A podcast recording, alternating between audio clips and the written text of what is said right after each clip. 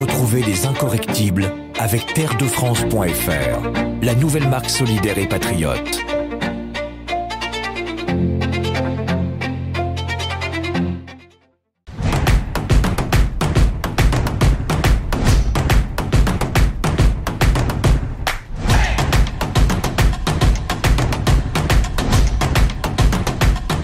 À tous, bienvenue dans ce nouveau numéro des Incorrectibles. Alors une émission un peu particulière ce soir puisque premier tour des législatives oblige, avant 20h, nous sommes un peu dans l'inconnu et il nous est notamment impossible de recevoir un candidat ou une personnalité politique membre d'un parti. On a donc opté pour un éditorialiste, un polémiste, il va nous dire comment on le définit, qui vient de dépasser, écoutez bien, les 150 000 followers sur Twitter qu'on avait donc euh, depuis longtemps envie de recevoir euh, dans les incorrectibles. Alors il est surtout euh, remarqué depuis peu parce qu'il a créé une chaîne sur Twitch, hein, le média alternatif qui monte, une chaîne intitulée Monde Moderne dans laquelle il fait une revue de presse quotidienne qui cartonne. il va donc nous en parler. C'est donc la raison pour laquelle on est particulièrement content de le recevoir aujourd'hui. On s'est dit que c'était le moment de lui faire sa fête, comme on dit, c'est-à-dire de lui donner cette occasion d'être encore plus incorrect, peut-être que dans sa revue de presse, euh, dans cette émission, euh, pour parler évidemment de cette actualité très riche au niveau euh, aussi bien national qu'international. Salut Alexis Poulain. Bonjour Eric, merci. Alors, chiche de relever le défi, d'être encore plus incorrectible oh que dans votre de presse Tu sais, oui, il n'y a, pas de, y a pas de limite. Oui, oui, oui, il n'y a pas de limite. Et je crois que c'est. Euh, euh, il y a une telle violence, je crois, il y a un tel euh, mépris aussi de nos contemporains, une telle hypocrisie aujourd'hui dans, dans, la bulle politico-médiatique que ça fait du bien. En fait, c'est une catharsis, je crois, d'être incorrect. et j'appelle pas ça incorrect, c'est juste être, avoir de l'humour, c'est moquer en fait ces, ces gens qui voudraient qu'on les prenne systématiquement au sérieux. ça me semble être extrêmement important, surtout qu'il n'y a plus les guignols. Euh, euh, tu regardes, la satire a, petit à petit disparu des écrans euh, de télé pour que ces gens-là, qui sont devenus des caricatures d'eux-mêmes, bah, ne soient pas moqués. Hein. Il faut prendre très au sérieux quelqu'un comme Castaner, par exemple. Bon, pourquoi pas. moi, j'ai du mal. Voilà. alors ça tombe bien justement parce que c'était une partie que je voulais aborder un peu plus tard dans l'émission, mais finalement on va peut-être l'aborder d'entrée donc dans cette émission. en prenant du recul, dans quel état est selon toi la liberté d'expression en France et dans le monde occidental? Est-ce qu'on peut encore dire même qu'elle existe? Je parle de la France tout d'abord. Oui, alors elle existe euh, parce qu'on a des lois. On a la loi 1881 sur la liberté de la presse. Euh, on a aussi des façons de faire, mais je trouve que les gens intériorisent le fait que c'est de plus en plus dangereux ou difficile de dire ce qu'on pense. Euh, alors, toi-même, tu as été victime de censure ou pas?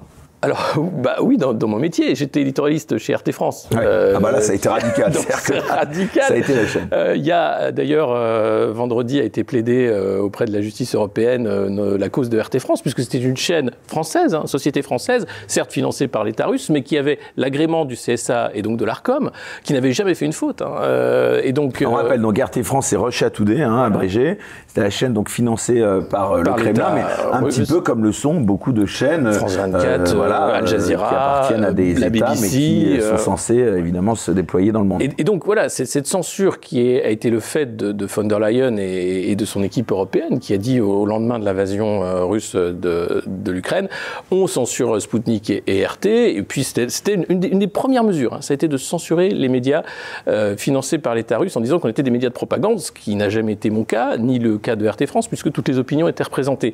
Le cas va être plaidé au niveau de la justice, puisque en tant que chaîne française, il n'y a aucun cadre de loi. Et vous étiez en plus sous le joug de l'ARCOM. Hein, Absolument. On avait l'agrément. Et donc, il aurait fallu une procédure, enfin, si la loi avait été respectée. Mais là, on est hors cadre de la loi. C'est-à-dire que depuis. Et c'est l'Europe même qui a décidé. C'est l'Europe, hein. oui. Et, puis, tous les leaders européens qui s'alignent euh, en disant il faut absolument faire bloc face à la Russie. Mais peut-être qu'on en parlera plus tard. Euh, ça, c'est un autre sujet géopolitique. Euh, le fait est que depuis qu'on est en, en sorte d'état d'urgence permanent. Hein. Il y a eu d'abord le terrorisme qui nous a plongé dans l'état d'urgence, la crise Covid qui a rajouté euh, une mesure. L'état d'urgence sanitaire, il est jusqu'en juillet. Hein. on, est, on, vote là, euh, les législatives et les présidentielles sous état d'urgence, permet euh, à ces gens élus de faire n'importe quoi c'est-à-dire de passer outre le, cadre du droit. Et puis, si on parle de liberté d'expression, les réseaux sociaux, on parlait de, Twitch, YouTube, Twitter, Facebook. Il y a moins de censure sur Twitch, selon toi? Écoute, je, crois que c'est très différent. Alors, c'est c'est nouveau, donc je pense qu'ils cherchent à avoir davantage de monde, d'installer la marque. Donc euh, je dirais pas qu'il y, y, a davantage de censure. Euh, je fais attention, on a des modérateurs de toute façon. Euh, et puis moi, ce que je dis n'est pas n'est pas répréhensible. C'est YouTube, je pense, qui est vraiment en roue libre. d'ailleurs, une des nous sommes d'ailleurs en ce moment. ouais, mais, mais une, bah, je pense que je peux le dire, hein, mais une des responsables de YouTube était à Davos, hein, expliquait que YouTube censurait tous les contenus qui n'étaient pas d'accord avec la science. Hein. La science, il faut comprendre le, la branche marketing de Pfizer. Et donc c'est vrai que j'ai eu des vidéos là où j'ai eu affaire à la censure, c'est sur YouTube. C'est pas le cas sur Twitter, ça n'a pas été le cas sur, sur Twitch, mais alors que la même vidéo sur Twitch, elle passait sur YouTube. C'est vrai qu'il y a une charte, hein, il faut le dire. Là, comme tu dis, on ne fait que dévoiler ce qui est, ah ce qui est la règle. Hein. C'est-à-dire qu'on n'a pas le droit de contester la politique sanitaire euh, locale euh, d'un gouvernement, en l'occurrence euh, la France, bien sûr, qui elle-même est définie des produits Pfizer, l'efficacité des masques. Voilà, c'est l'OMS qui décide, et puis YouTube dit voilà, c'est ça qu'il faut dire. bon, ça commence un peu à bouger puisque maintenant la, thèse, hein, la théorie qui était complotiste d'un virus créé en laboratoire devient quand même une des thèses qui est sur la table et qui commence à monter. Euh, le gain de fonction, on commence à avoir un peu les, informations. Donc toutes ces thématiques qui sont devenues tabous par le fait des réseaux sociaux, euh, par le fait aussi de, euh, de cet conformisme imposé par les médias mainstream, comme on les appelle, rend le débat difficile, rend aussi le travail de journaliste difficile et, et rend la prise de parole en fait dangereuse parce que certains vont se dire bah, D'où les, pseudos. Hein. Nous, enfin, la chance qu'on a, c'est qu'on peut prendre la parole publiquement. Euh, moi, mon métier, c'est même ça, c'est de pouvoir exprimer ce que je pense et d'analyser, décrypter euh, l'actualité. Oui, j'ai quelques années derrière moi de, de, de ce métier-là, mais, mais quand vous avez, quand vous êtes prof, euh, quand vous avez un métier euh, et que si jamais publiquement vous allez dire ce que vous pensez, vous, vous risquez de perdre votre boulot. C'était voilà, donc donc c'est complètement difficile d'avoir une vraie liberté d'expression. Pardon de revenir un instant sur ton passage à RT France, justement, puisqu'on parle de, de, cela au passé maintenant. Est-ce que tu penses que ça, ça a pu faire entre guillemets tâche sur ton CV Est-ce que des gens t'ont reproché euh, d'avoir pu à un moment donné euh, bah, ça euh, eu cette expérience? Ça m'a clairement euh, coupé des mainstream. Moi, moi j'ai fait à peu près toutes les télés et radios de, de ce pays. J'étais sur France Info, j'étais sur BFM, CNews, sur Arte, le 28 minutes. clairement, le fait d'avoir été sur RT France, alors pendant un temps il y a eu un overlaps, mais à partir du moment où la guerre en Ukraine arrive, je suis devenu un pestiféré. Il y a même même des, tweets où j'ai vu certains euh, qui me retweetent et il y avait un acteur alors qui, avait repris un de mes tweets, mais tout à fait honorable, hein, rien de grave, et son producteur qui dit euh, ça va euh, de retweeter Alexis Poulain? Tu vas où là? Et donc il le met en garde, je suis un intouchable. Quoi. Donc il donc, y a ce côté, oui, je suis devenu un intouchable, mais comme tu l'es aussi depuis longtemps. incontrôlable, moi j'ai Oui, alors incontrôlable, mais on, on est aussi techniquement des intouchables pour ce, euh, cette case-là, mais c'est un choix. Euh, quand on va faire de l'information, euh, on est insider ou outsider, c'est-à-dire qu'on va choisir d'être dans la doxa, être propagandiste, ou bien d'être du côté du, lanceur d'alerte et, faire autre chose. Donc c'est un métier qu'on fait soit dedans, soit dehors. alors on n'a pas évidemment les mêmes moyens, on n'a pas les mêmes revenus, on n'a pas non plus les mêmes audiences, mais on y travaille et c'est important, je pense, qu'on se, on se, on se croise et même qu'on travaille ensemble, enfin qu'on arrive à faire des choses pour justement montrer aux gens qu'il y, y a une autre information possible parce que euh, il y a cette recherche là. Euh, tous les gens que je croise, enfin et puis on, le voit sur les, débats sur les réseaux sociaux, c'est la dernière bulle de liberté finalement où on va aller chercher l'information. Parce que si on réfléchit à l'information, moi, j'ai cette expression de parler de, de, de, malinformation comme il y a de la malbouffe, en fait. C'est-à-dire que c'est pas que les Français sont désinformés, ils sont mal informés. Euh, si on s'en tient au JT de 20 heures, si on s'en tient à la matinale de France Inter, on est extrêmement mal informé. Mais, mais sciemment, c'est-à-dire qu'on va choisir des thématiques, on va en occulter d'autres, euh, et puis on va faire monter comme ça une sorte de, La matière de France Inter qui est pourtant la plus écoutée de France. Oui, mais c'est pour ça que je, je prends celle-ci, parce que c'est la plus écoutée. Mais si vous l'écoutez, il faut le faire, il hein, faut du courage, parce qu'il y a le ton de Nicolas Demorand qui, moi, me, me, enfin, je peux pas. Et Léa Salamé aussi, c'est très difficile, l'ami de, de, de, Carlos Ghosn, etc. Euh, donc, donc on, on, on, voit bien que les, les choix d'inviter. Enfin, c'est des gens qui invitaient Manuel Valls systématiquement. Manuel Valls qui était déjà mort politiquement depuis des mois, mais il continuait de faire croire que cette et qui a triomphalement été battu. Oui, euh, donc, parce que la réalité est là pour, pour, pour, justement montrer que cette bulle fictionnelle, qui est ce petit entre-soi politico-médiatique, euh, n'existe pas. Euh, et, et c'est une bulle fictionnelle. C'est-à-dire que pour moi, l'information, il y a les faits, ça d'accord, et c'est un travail important de, vérifier les faits, c'est le travail de journaliste, c'est la charte de Munich, euh, donc s'assurer qu'on que, raconte pas n'importe quoi. Et ensuite, il y a tout le récit autour de ces faits. Et, l'information qu'on a aujourd'hui, c'est 80% de récits sur 20%, 10% de faits. Euh, et, donc, euh, à partir de, ce récit-là, à partir aussi de la hiérarchie de l'info choisie par le JT de 20h ou la matinale, on va avoir des débats de société qui ne seront pas les mêmes. on va avoir des gens qui vont être montrés du doigt comme étant infréquentables. Je parlais des intouchables parce qu'on va parler de sujets dont il ne faut pas parler que ce soit le pass vaccinal, que ce soit en général, la violence. On, euh, taxe immédiatement euh, d'extrémistes de droite, en général. Oui, antisémites, très vite aussi. demande de la euh, fachosphère, de la complosphère, enfin, on ne compte plus les qualificatifs. Oui, oui, oui. Et, et, et, et donc, on, on, on, on, fait en sorte que les gens soient tenus loin de, de ces gens-là. N'y allez pas, c'est dangereux pour vous. voilà, donc ce côté intouchable. Or, les gens qui cherchent à s'informer. Radioactif, quoi. Ah, oui, complètement. Euh, savent bien que l'information est ailleurs, d'une certaine façon. Alors, elle est, évidemment, dans, toutes les rédactions. Il y a des journalistes qui font un excellent boulot et qui le font parfois avec difficulté, puisque c'est une hiérarchie euh, un peu militaire. Hein. donc, plus vous montez euh, dans les sphères, plus vous avez affaire à des personnages politiques choisis par l'actionnaire. Tu penses qu'il y a des instructions données bah, Évidemment. La question est un peu naïve. Hein, mais... mais... bien sûr, enfin, c'est pas des instructions, c'est-à-dire qu'il y a une façon de recruter, de faire monter des profils euh, dont on sait qu'ils vont être les bons relais euh, de l'actionnaire. Et qui se ressemblent tous d'ailleurs. Et qui vont petit à petit se ressembler et qui vont donc comme ça former une rédaction. Mais vous avez au sein des rédactions des, journalistes qui font leur boulot euh, et, qui essaient de le faire.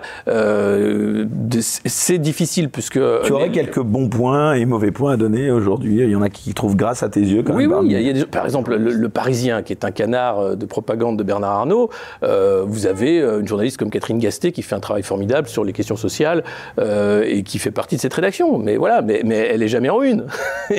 et, et, elle arrive à écrire des articles et à faire son travail, mais elle fera jamais la une. La une, ce sera sur euh, ah bah, une interview de tel ministre ou un truc comme ça. Et validé, euh, survalidé. Et validé, survalidé. T'as sur France 2, tu as l'équipe euh, de complément d'enquête qui arrive encore à faire des, des enquêtes. et d'ailleurs, ils sont montrés du doigt comme étant de mauvais journalistes. Hein. Élise Lucet, qui a critiqué les chaînes d'infos en continu, a été montrée du doigt comme une mauvaise journaliste. Mais tu penses que ces sujets sont validé euh, au-delà de la direction par les, ce que je disais, les, actionnaires ou en tout cas. forcément, non. Alors, c'est arrivé une fois, ça c'était vraiment, c'est Bolloré qui a, qui a, plutôt pour euh, coutume d'aller très vite hein, pour euh, éviter ce genre de couac. C'est-à-dire qu'un sujet parle de, de, ses affaires en Afrique, ça avait été tout de suite censuré sur Canal quand il avait racheté Canal.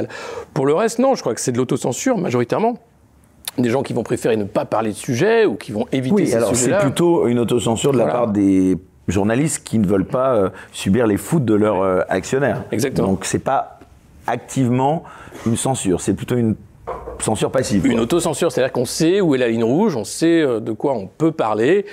C'était le cas de, bah, du Figaro, un propriété du groupe d'assaut. Enfin, il suffit de suivre l'argent et comment on va en parler, tout simplement.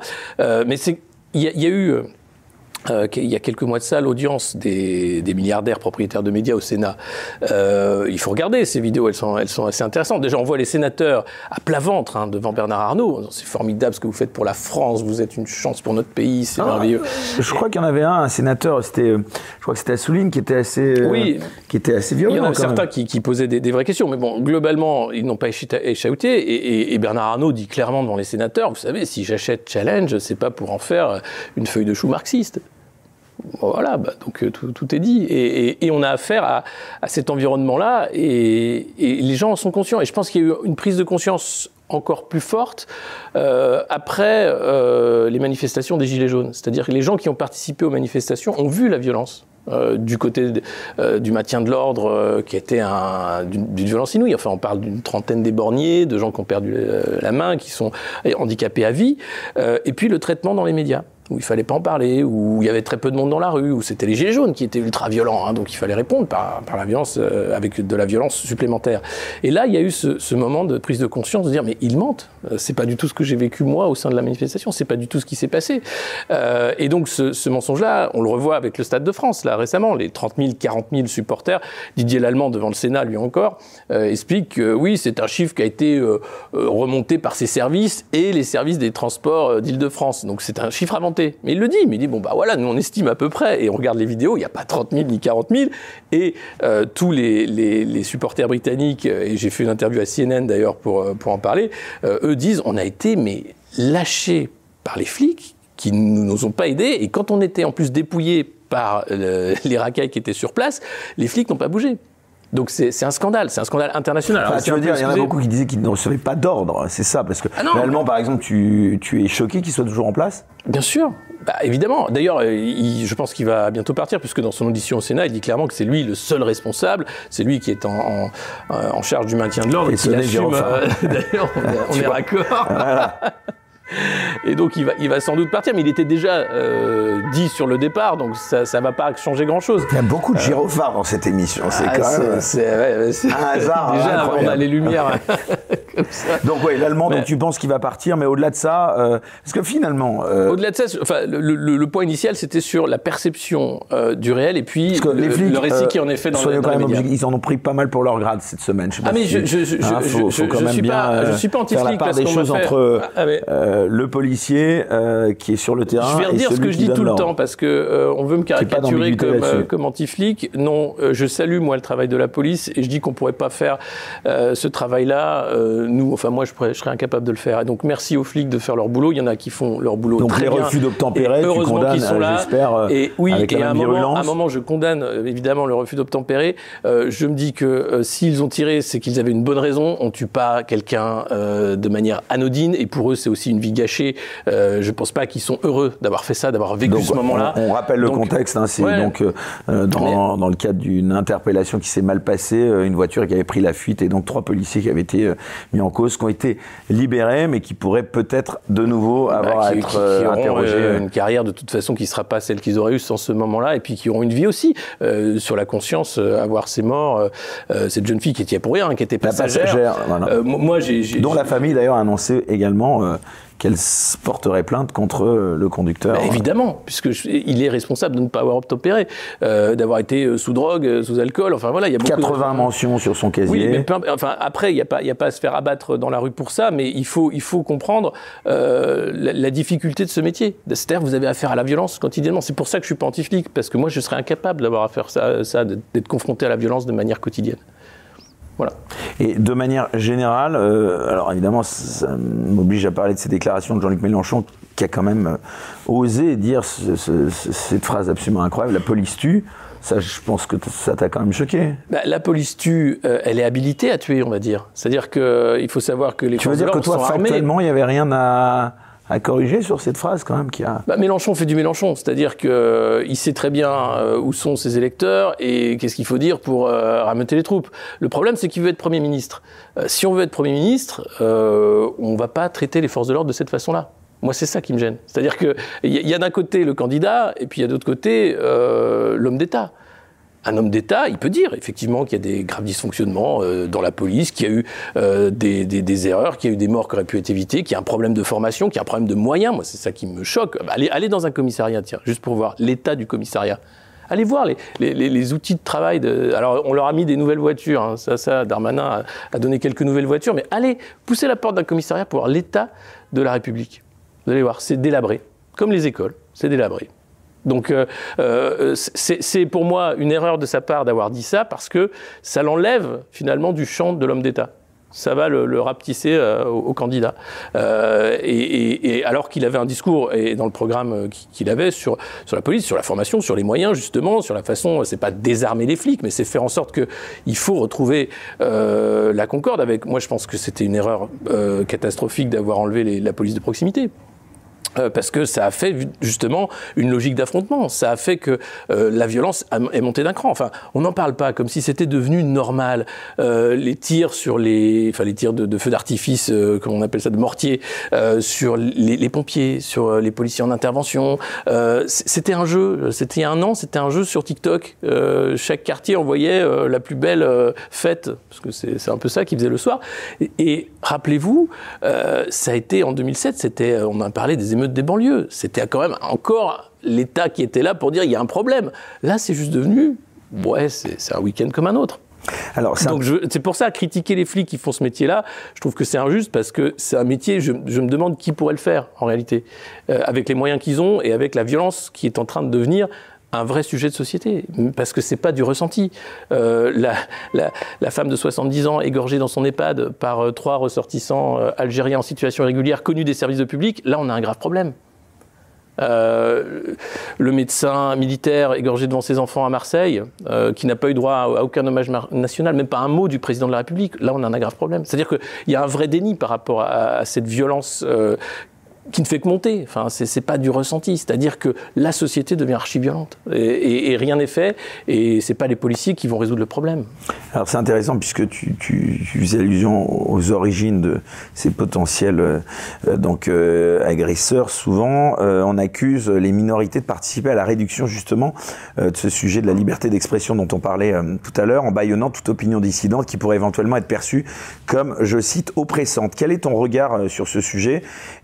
Autrement dit, est-ce qu'on est dans une situation de tyrannie de certaines minorités? Non, je crois pas. Il n'y a, pas de. Parce qu'il ne faut pas faire d'amalgame non plus. Non, non, euh. non, mais, je fais, je fais certainement pas d'amalgame, puisque quand je parle de, violence, il y a aussi une gamine de 13 ans qui a été poignardée par son petit ami. Enfin bref, c'est pas, c'est pas une question. Euh, alors je sais pas si elle était égorgée. C'était euh, là. Je, Mais ce que je, ce que je vois, c'est cette réalité de violence euh, sur les attaques au couteau notamment, enfin, qui n'est pas nouvelle. Hein. On a les chiffres depuis quelques années et c'est non, mais tu vois, c'est intéressant parce que peut-être que justement, pardon de t'interrompre, pour avoir été moi-même journaliste, mmh. euh, tu vois, la nuance entre poignarder et égorger. Oui. Ce qui est assez intéressant, c'est que très souvent, on avait dans des dépêches euh, qui nous parvenaient voulait pas dire des attaques au couteau. Et attaques au couteau, en langage journalistique, ça voulait souvent dire égorger. Et, on ne disait pas égorger. On n'a pas le droit, oui, oui. C'est quand même incroyable, quoi. Comme, euh, parce que c'est parce qu'on sait, on sait ce que ça veut dire. On sait derrière l'imagerie qu'il y a derrière. Euh, ce sont les, terroristes de Daesh qui égorgent devant des caméras. Euh, donc on sait très bien la connotation que ça a. c'est donc et, puis regardez la gêne de Gérald Darmanin face aux supporters anglais. Bon, les supporters anglais n'étaient pas ni 30 000 ni 40 000, ils étaient munis de billets. Euh, et, ça t'a choqué Enfin, tu as trouvé ça honteux le traitement dont, ont été victimes euh, ou pas euh, ces supporters ah anglais, puisque dans les faits, factuellement, il n'était pas. Ben non, il y avait quelques-uns qui avaient sans doute des faux billets, mais, pas plus que ça, pas plus que d'habitude, on va dire. et surtout, mais, les vidéos sont, sont, sont mais d'une d'une violence sans nom et éloquente. Et c'est pour ça que j'ai pris leur défense. Et la première des réactions d'un ministre de la République aurait été des excuses auprès des supporters anglais, auprès du club de Liverpool, auprès des, Espagnols également, qui étaient là aussi. Montrer du doigt de cette façon-là euh, des supporters anglais pour cacher sa, sa propre défaillance et pour ne pas parler du vrai problème, euh, là, c'est là où je dis que ce déni-là, maintenant, on commence à voir le vernis a craqué, tout est tombé. Enfin, c'est vraiment euh, euh, ce, décor-là de l'hypocrisie n'a plus lieu d'être. Mais ça continue un peu avec, comme tu disais, moi j'appelle pas ça la, tyrannie de minorité, mais c'est la fabrique du consentement. C'est-à-dire qu'il faut surtout rester dans un cadre républicain. Hein. donc il faut raconter des, des des comptines euh, pour ne pas dire ce qui ne va pas. Alors tu as peut-être suivi également, il y a eu un, déplacement qui a fait beaucoup parler, c'était jeudi dernier, euh, donc euh, Emmanuel Macron s'est fait apostropher lors de d'un de ses déplacements par une lycéenne qui lui a demandé euh, comment il avait pu euh, nommer au gouvernement des ministres accusés de viol. et, elle faisait évidemment indirectement allusion à des gens comme euh, Darmanin ou Abad qui avaient été évidemment à un moment donné, qui, pour, en tout cas Damien Abad, en tout cas accusé. Alors il a invoqué évidemment la présomption d'innocence. Oui, bien sûr. Mais c'est vrai que finalement ça interpelle aussi, c'est le cas de le dire. Est-ce que tu crois qu'aujourd'hui la présomption d'innocence doit prévaloir sur tout. Ou est-ce que euh, Emmanuel Macron aurait dû euh, peut-être se renseigner un petit peu avant sur les procédures potentiellement en cours je, crois que la présomption d'innocence, elle est extrêmement importante parce que sinon on rentre dans une justice de la faute de preuve. Enfin, ça, devient très compliqué. Donc euh, euh, c'est normal de la rappeler à chaque fois euh, sur ces cas-là. après, il y a une responsabilité du chef de l'État, c'est de faire en sorte de ne pas rajouter du mépris ou le sentiment qu'il y a une justice d'un côté pour les uns et une justice pour les autres. parce qu'au-delà de la présomption d'innocence, on a un ministre de la Justice, alors c'est pas sur affaires de mœurs, mais qui est mis en examen. ça, c'est absolument incroyable, c'est vrai, on n'a jamais vu. Mais dans quel pays mais allez, trouvez-moi un pays. Et non seulement il reste en poste, mais il est reconduit. il est reconduit. Non, non, mais, non, mais donc on est à un niveau de décrépitude, de déliquescence de l'État. Ah oui, mais, à ça, on peut te répondre également que même mis en examen, il reste présumé innocent. Mais absolument, mais pas condamné. Donc il y avait une sorte de Est-ce qu'on peut pas mettre des de règles euh, de bienséance, de dire écoutez, je sais pas, euh, à ce niveau-là de responsabilité, euh, d'engagement des institutions, en plus ministre de la Justice, parce que François Bayrou a été ministre de la Justice éphémère pour une histoire d'assistant parlementaire au Parlement européen. Il a été obligé de, de, démissionner à cause de cette histoire-là. Euh, donc là, on sent bien qu'il y, y, a un rétrécissement autour d'Emmanuel Macron sur la façon de, finir d'achever l'État. C'est pour ça que moi j'ai du mal euh, à respecter la fonction présidentielle quand je vois la façon dont il maltraite la République et, les institutions. Euh, oui, était plus que virulent hein, dans tes euh, revues de presse, notamment un de tes derniers postes. Parce que c'est pas possible en fait, cette hypocrisie-là de, se draper avec son pins d'immunité puisqu'il est président et de dire voilà, je, suis le président de la République, vous me devez un peu le respect, etc. puisque il avait dit à un moment donné qu'il vienne me chercher. il sait très bien qu'on peut pas venir me chercher. Exactement. mais, mais c'est même pas une question de, de, ça. C'est-à-dire que derrière la pratique du pouvoir d'Emmanuel Macron, il y a d'un côté un autoritarisme semi-assumé, avec les lois d'exception permanentes, le gouvernement par décret, c'est lui qui décide de tout et qui choisit tout, jusqu'au candidat euh, de Renaissance. Et puis, euh, de l'autre côté, c'est euh, l'organisation de l'impossibilité d'État, c'est-à-dire c'est je vends euh, la France au cabinet de conseil. C'est eux qui vont se démerder pour créer des marchés de la dette. McKinsey, mais plein d'autres. Bain, mais des cabinets français également. Il euh, faut savoir, les, les, radars, par exemple, les radars routiers, c'est Soprasteria, cabinet de conseil, qui choisit où les mettre pour que ça rapporte le plus. C'est ce, type de pratique qui n'a rien à voir avec euh, des pratiques de bien commun. Euh, McKinsey et, autres cabinets de conseil euh, qui conseillent à la fois des boîtes privées et ensuite l'État pour acheter les conseils de ces boîtes privées. Et tout ça passe totalement de manière incroyable. Il a fallu quand même quelques broncas sur le fait qu'on ne mette pas les données de santé chez Microsoft. Mais il a fallu des, semaines hein, pour réveiller Cédric O à l'époque en disant mais on peut pas faire ça, c'est quand même assez grave. oh oui, c'est, j'avais pas vu. L'armée française qui utilisait Palantir, société euh, fondée par Peter Thiel de, surveillance numérique, euh, américaine évidemment, proche de la CIA. Là encore, aucun problème. Il a fallu quand même dire qu'il y avait un petit, souci. Donc, euh, et, là, on a Emmanuel Macron qui veut encore achever la, souveraineté française et la, liberté des institutions en fondant la France dans un ensemble européen où la démocratie n'existe plus. On est là dans, dans, on est dans un système, une sorte d'entre-soi où on va décider entre chefs d'État ce qui est bien pour les populations européennes. Euh, alors, on est très loin du référendum, on est très loin de la pratique gaulienne même de la Ve République. On est au-delà, c'est-à-dire que moi, ce que je vois, c'est ce mépris, c'est cette volonté euh, de discréditer l'État, à la fois dans ses missions de service public, parce qu'il n'y a pas les moyens. Donc, la mission flash sur l'hôpital, si ça, c'est pas du foutage de gueule, on sait très bien, il y a eu un rapport du Sénat, plusieurs rapports du Sénat, de la commission euh, sociale du Sénat, euh, le Ségur de la santé, euh, les remontées des soignants qui ont fait grève bien avant le Covid pour dire que les urgences étaient aux arrêts déjà bien avant le Covid. donc pourquoi se foutre de la gueule des gens en disant tiens, j'ai demandé un rapport flash pour voir où est le problème? Même ce terme, flash, enfin, on demande. Ouais, tout est. J'ai demandé un rapport WIS, tiens, sur l'école. Super.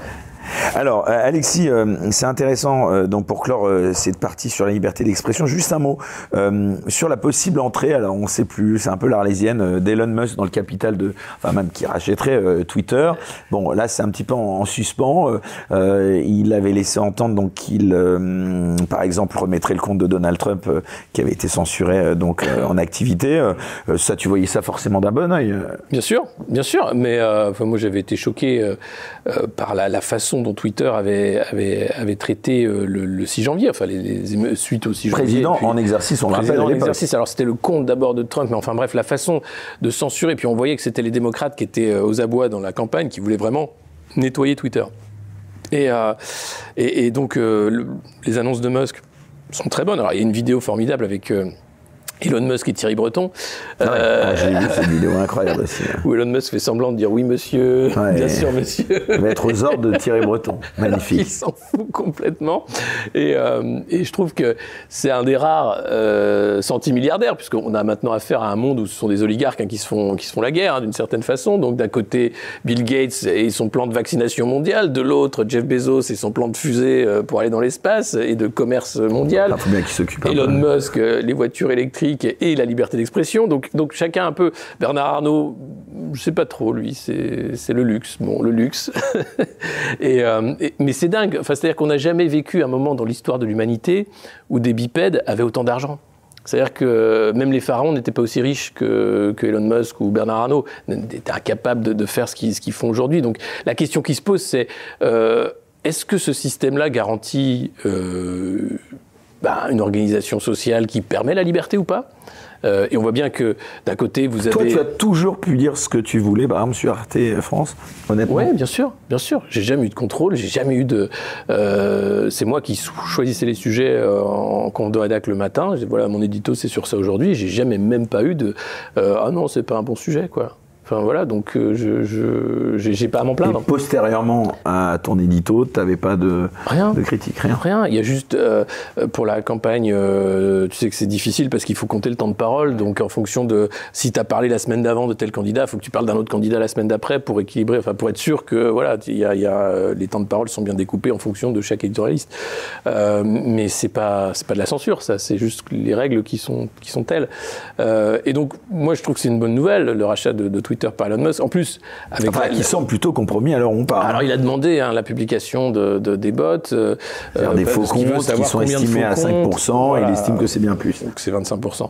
Euh, et c'est vrai que c'est beaucoup. Enfin, je pense que c'est bien d'obliger cette entreprise à un peu de transparence. Et puis surtout, ce qui a été drôle, c'est quand il a annoncé le rachat de, euh, de voir la, la, la, la peur panique, euh, la bronca des démocrates euh, américains, mais aussi de l'avocat de, de, Twitter hein, qui était à l'origine hein, de la censure, par exemple, du Daily Beast, je crois, ou c'était du New York Times ou New York Post sur l'ordinateur d'Hunter Biden.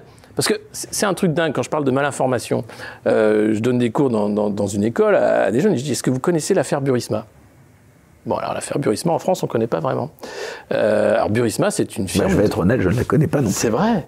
Bon, alors j'en profite. Alors là, vous allez apprendre quelque chose qui est public. Hein. Euh, l'affaire Burisma, c'est euh, Burisma, c'est une boîte de gaz ukrainienne euh, qui a payé Hunter Biden, le fils de Joe Biden, environ 70 000 dollars par mois pour s'assurer qu'à l'époque, son père, qui était donc vice-premier d'Obama, enfin, je sais plus vice-président. Ouais. Euh, soit bienveillant avec l'Ukraine et les États-Unis, ça fait longtemps, hein, c'est une vieille histoire. Euh, et donc, euh, oui, j'avais pas le souvenir du nom. En il s'avère que cette affaire, c'est une vraie affaire de corruption, puisque lui ne foutait rien. Euh, il était simplement payé pour s'assurer que son père voyait d'un bon oeil l'affaire Burisma. Et puis il y, a, il y a ensuite l'affaire de l'ordinateur portable d'Hunter Biden qui sort en pleine campagne euh, de présidentielle et où on voit Hunter Biden sniffer du crack, de la coke sur le cul de prostituées mineures jouer avec des armes. Enfin bref, il est, dans un état second systématiquement et on voit bien que c'est pas quelqu'un de très fréquentable.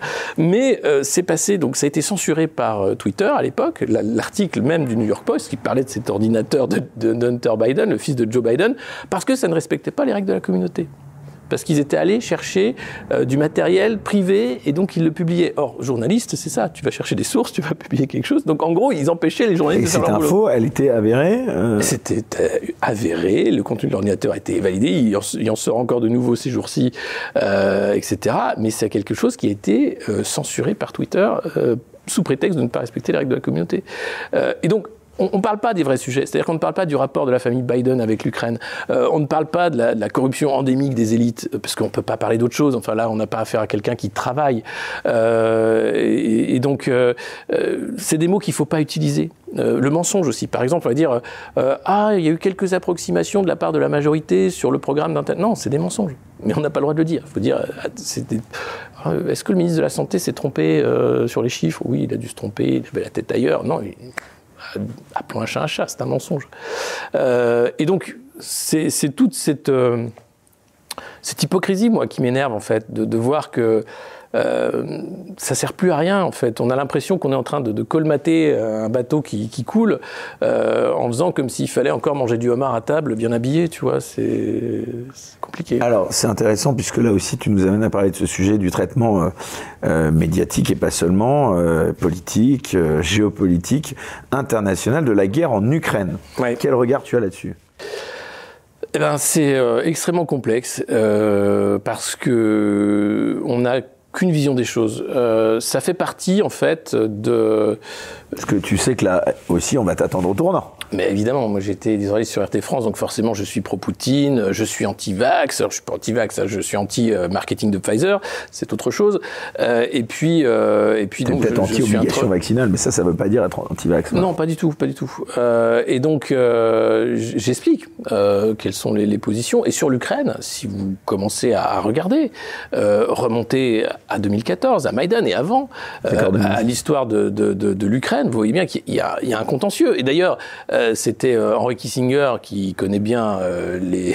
On rappelle qui hein C'est une sorte de Richelieu américain qui fait la politique étrangère des États-Unis depuis les années 60 et qui connaît très bien toute la géopolitique internationale et qui disait que l'Ukraine serait un point d'achoppement très fort sur bah, l'Union européenne et, la Russie, puisque la Russie, dans le Donbass, je pense que ce sont des territoires russophiles, russophones, etc., qui a eu 14 000 morts à l'époque, euh, une sorte d'épuration ethnique du côté ukrainien. Mais on peut pas en parler, tu vois, parce que si je dis ça, on va dire, mais, ah, non, mais c'est, ça, ça c'est la propagande russe. Non, enfin, c'est les faits avérés de l'époque. Euh, il y avait une guerre donc larvée euh, en Ukraine, et Poutine décide d'envahir l'Ukraine en disant, on va, on va couper court et, et on va aller plus vite.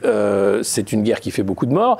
si vous regardez les, les tankistes russes, ils ont 19 ans, 20 ans, c'est des gamins, pour certains qui savaient même pas, je pense qu'ils allaient faire des opérations spéciales. Euh, et finir dans une, guerre de, tranchées. Euh, et côté ukrainien, bah, vous avez toute la euh, la façon dont tout a été présenté pour montrer ces combattants de la liberté. On a oublié qu'Azov était un bataillon néo-nazi. Hein. Alors non, c'est devenu maintenant les héros d'Azovstal. et, je, je dis pas, c'est une guerre. chacun défend son camp. maintenant, la façon dont est traitée l'Ukraine, avec si vous n'êtes pas pro-Ukraine, vous êtes forcément un salopard. Euh, ça se complique. Moi, je condamne évidemment l'invasion d'un pays euh, par un autre, euh, notamment une puissance nucléaire qui, va envers un pays souverain. Ça pose une question en termes de droit international et ça peut se comprendre. Et, je pense que c'est pas une bonne chose. mais maintenant, vouloir une guerre totale avec l'aide des États-Unis qui mettent 40 milliards sur la table, qui envoient des armes, la Grande-Bretagne qui envoie des armes pour dire qu'on va faire la paix parce qu'on aura plus d'armes. Non, plus d'armes, ça va faire plus de morts. Ça va pas faire la paix. Je pense qu'aujourd'hui, l'importance, c'est d'arriver à des négociations de paix le plus rapide possible et arrêter qu'il y ait des morts innocents. Euh, c'est la guerre, c'est quoi? C'est des gamins qui se font buter pour des intérêts d'argent. Ils verront rien de tout ça.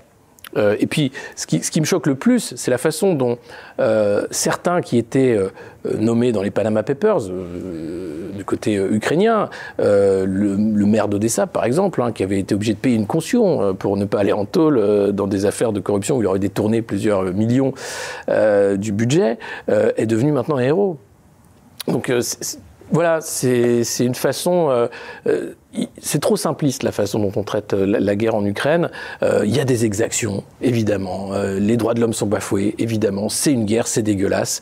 mais au niveau de la communication, Zelensky lors de la cérémonie d'ouverture du festival de Cannes, par exemple. Mais, mais Zelensky, c'est au-delà du réel. C'est-à-dire que le fait qu'il apparaisse sur écran géant dans les événements internationaux pour dire donnez-nous de l'argent, donnez-nous des armes, aidez-nous, et qu'il soit vu, vénéré comme un héros.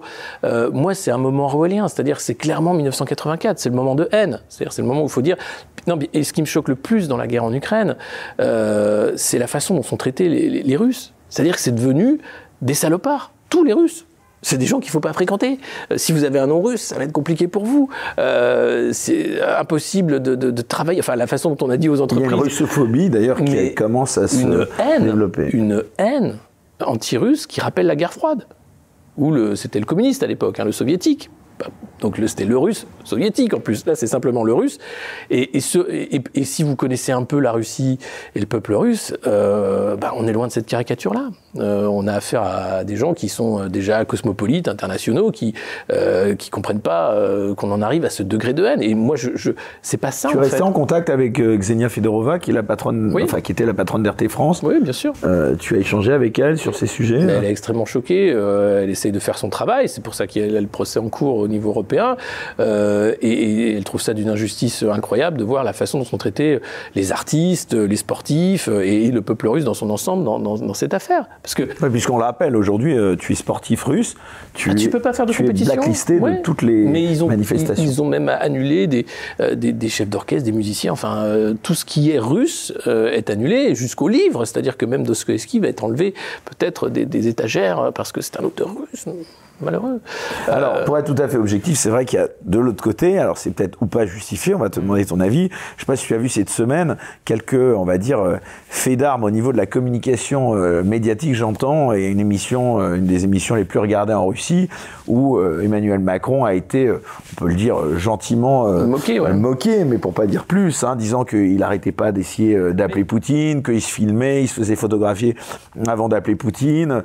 Tu, tu, as, tu as vu cette séquence, c'était même le quotidien qu'il avait relayé. mais alors là, pour le coup, je crois que Macron, il se, il se fait tacler par tout le monde parce que les Ukrainiens trouvent qu'il est trop pro-russe. Du coup, c'est dégueulasse. Il les aide pas.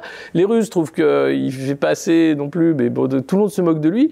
Et, je trouve que c'est un des leaders européens les ah. moins idéologues dans ce conflit ukrainien. Je pense qu'il y va quand même. Euh, c'est pour ça qu'il garde le contact avec Poutine. C'est pour ça qu'il l'appelle. C'est pour ça aussi qu'il essaye de, faire quelque chose.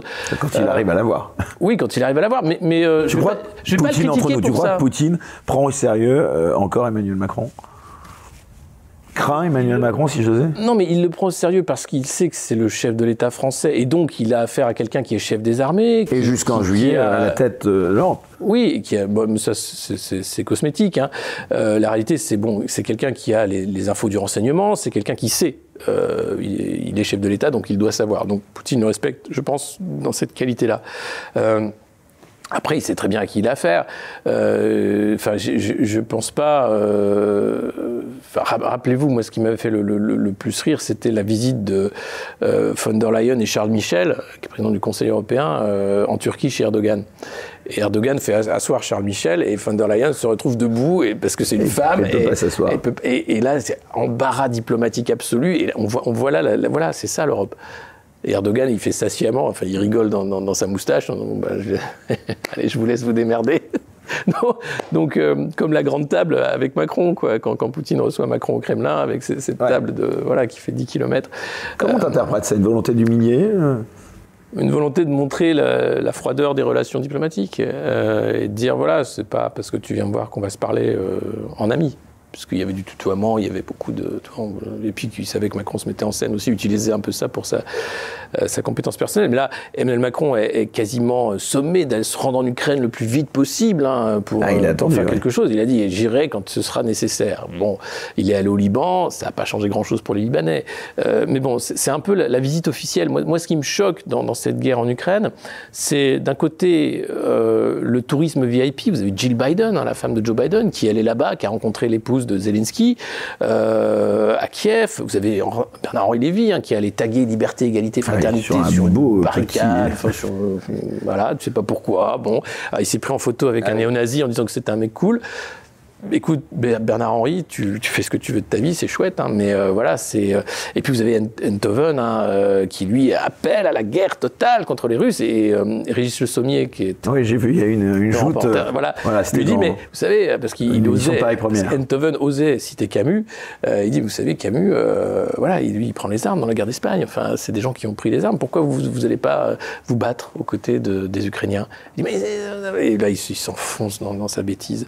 Euh, donc voilà, c'est trop facile euh, de pousser à la guerre euh, des pays ou de montrer du doigt un pays comme étant le mal absolu. je pensais qu'on avait dépassé ça après la guerre froide, malheureusement non. et je pense que on le voit, les sanctions telles qu'elles sont faites par l'Union européenne aujourd'hui n'ont ni qu'une tête. C'est-à-dire que l'économie russe, certes, en souffre, euh, avec une inflation galopante, avec euh, euh, bien sûr un risque de, crise économique. Mais, le monde occidental aussi, le mais on en souffre encore plus. Et puis Poutine le sait très bien en parlant du, grain. Maintenant, la guerre, ça va être la guerre de la faim. on fait quoi du blé? On le laisse pourrir dans, les ports ou bien on l'évacue, on arrive à, en sortir. Donc c'est une catastrophe organisée finalement par des élites entre guillemets qui sont incapables finalement de, de gérer euh, un événement de cette ampleur. Euh, les sanctions sont aujourd'hui autant aussi graves pour nous que pour euh, les Russes, et peut-être même davantage pour nous. Euh, puisqu'on ne peut pas se passer, euh, certains pays européens ne peuvent pas se passer de gaz et de pétrole russe. Pas comme ça, pas tout de suite, pas maintenant. Euh, parce que les prix explosent, parce que Christine Lagarde à la Banque Centrale Européenne va augmenter les taux en juillet, mais l'inflation est là. enfin, j'ai l'impression que ça y est, tout, tout, est au rouge, tout est lâché, ils n'ont plus de contrôle sur rien. quand je dis ils, c'est donc les dirigeants internationaux, hein, que ce soit Banque Centrale, mes chefs d'État également. Et donc il y a ce spectacle euh, d'effondrement, hein, puisque c'est vraiment ça, sur l'hyperviolence, sur euh, la guerre mondiale, sur euh, la, faim, la famine qui arrive, alors qu'on est incapable de nourrir 7 milliards d'humains, mais on voudrait tous les vacciner. Pourquoi pas hein, Il y a des priorités. et donc, faire semblant, continuer, dire que le pouvoir est là, qu'on tient les trucs, ça va bien se passer, comme dirait Darmanin. moi, je vois plutôt un tableau de... En tout cas, la, la guerre en Ukraine a eu la peau du Covid. Non, ça non, non, non, attention, il y a une nouvelle loi qui va être discutée le 22 juin euh, euh, sur le Covid. Ça remonte un petit peu. La variole du singe n'a pas fait oui, recette. la variole du singe. Ouais, non, mais je crois que ça n'a pas fait recette. Donc le Covid revient, hein, je, vous préviens. 22 juin, on commence à discuter, puis il y, y, a des stocks. Il y a des stocks il, va falloir, il va falloir faire la deuxième dose de rappel, hein, qui s'appelle le second booster, soit la quatrième dose. voilà, c'est, vous l'appelez comme vous voulez, mais apparemment, c'est, la rentrée va être euh, vaccinale. Alors, Alexis Poul, on est ravi de, te recevoir. Pour les gens qui nous prendraient en cours, donc on rappelle, donc on reçoit euh, le polémiste, l'éditorialiste star du moment, hein, qui cartonne sur, sur Twitch hein, avec sa revue de presse chaque matin. Donc on rappelle, nom de ta chaîne euh, Monde Moderne. D'ailleurs, voilà, on va revenir un petit peu sur ce que je voulais aborder en début d'émission. D'abord, comment veux-tu qu'on te définisse aujourd'hui? Moi? Journaliste, éditorialiste, polémiste euh euh, Éditorialiste, ça me va bien parce que euh, je pense que c'est ce que je fais dans la revue de presse, c'est-à-dire c'est de l'éducation aux médias, c'est montrer. C'est là où tu prends le plus de plaisir?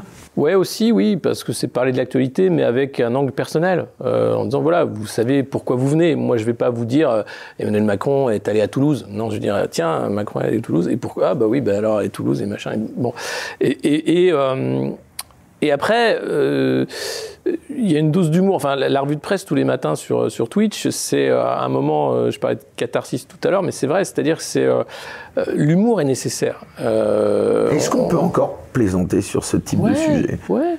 Mais sur tous les sujets. Mais complètement. Et, je pense qu'il faudrait euh, euh, décrisper tout le monde et dire mais euh, c'est nécessaire. Enfin, quand on voit ce qu'est devenu le canard enchaîné, c'est l'ombre de lui-même.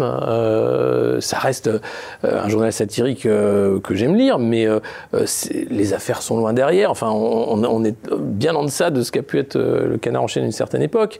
je ne parle pas d'autres titres satiriques. Et, et, et des, des rendez-vous à grande écoute d'humour politique, euh, comme les guignols, n'existent plus. Alors vous avez Canteloup qui fait un truc, mais c'est voilà, c'est de temps en temps, il y a une fulgurance, euh, et sinon, euh, ça, ça va, ça va pas très loin.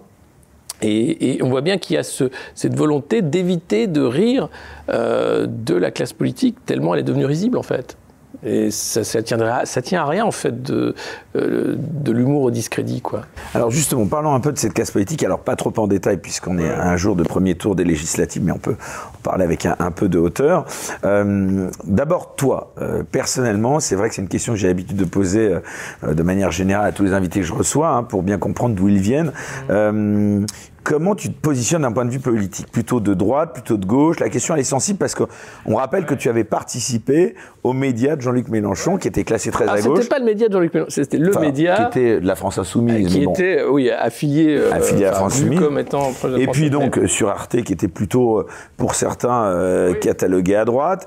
D'abord pourquoi tu avais quitté le média qui avait été fondé? Oui, tu as raison. Ah, parce que c'était conseiller en communication. Parce que moi je voulais faire mon boulot en fait et qu'on m'a demandé de choisir des camps. De tu classes à droite, à gauche euh Moi, je me classe. Euh...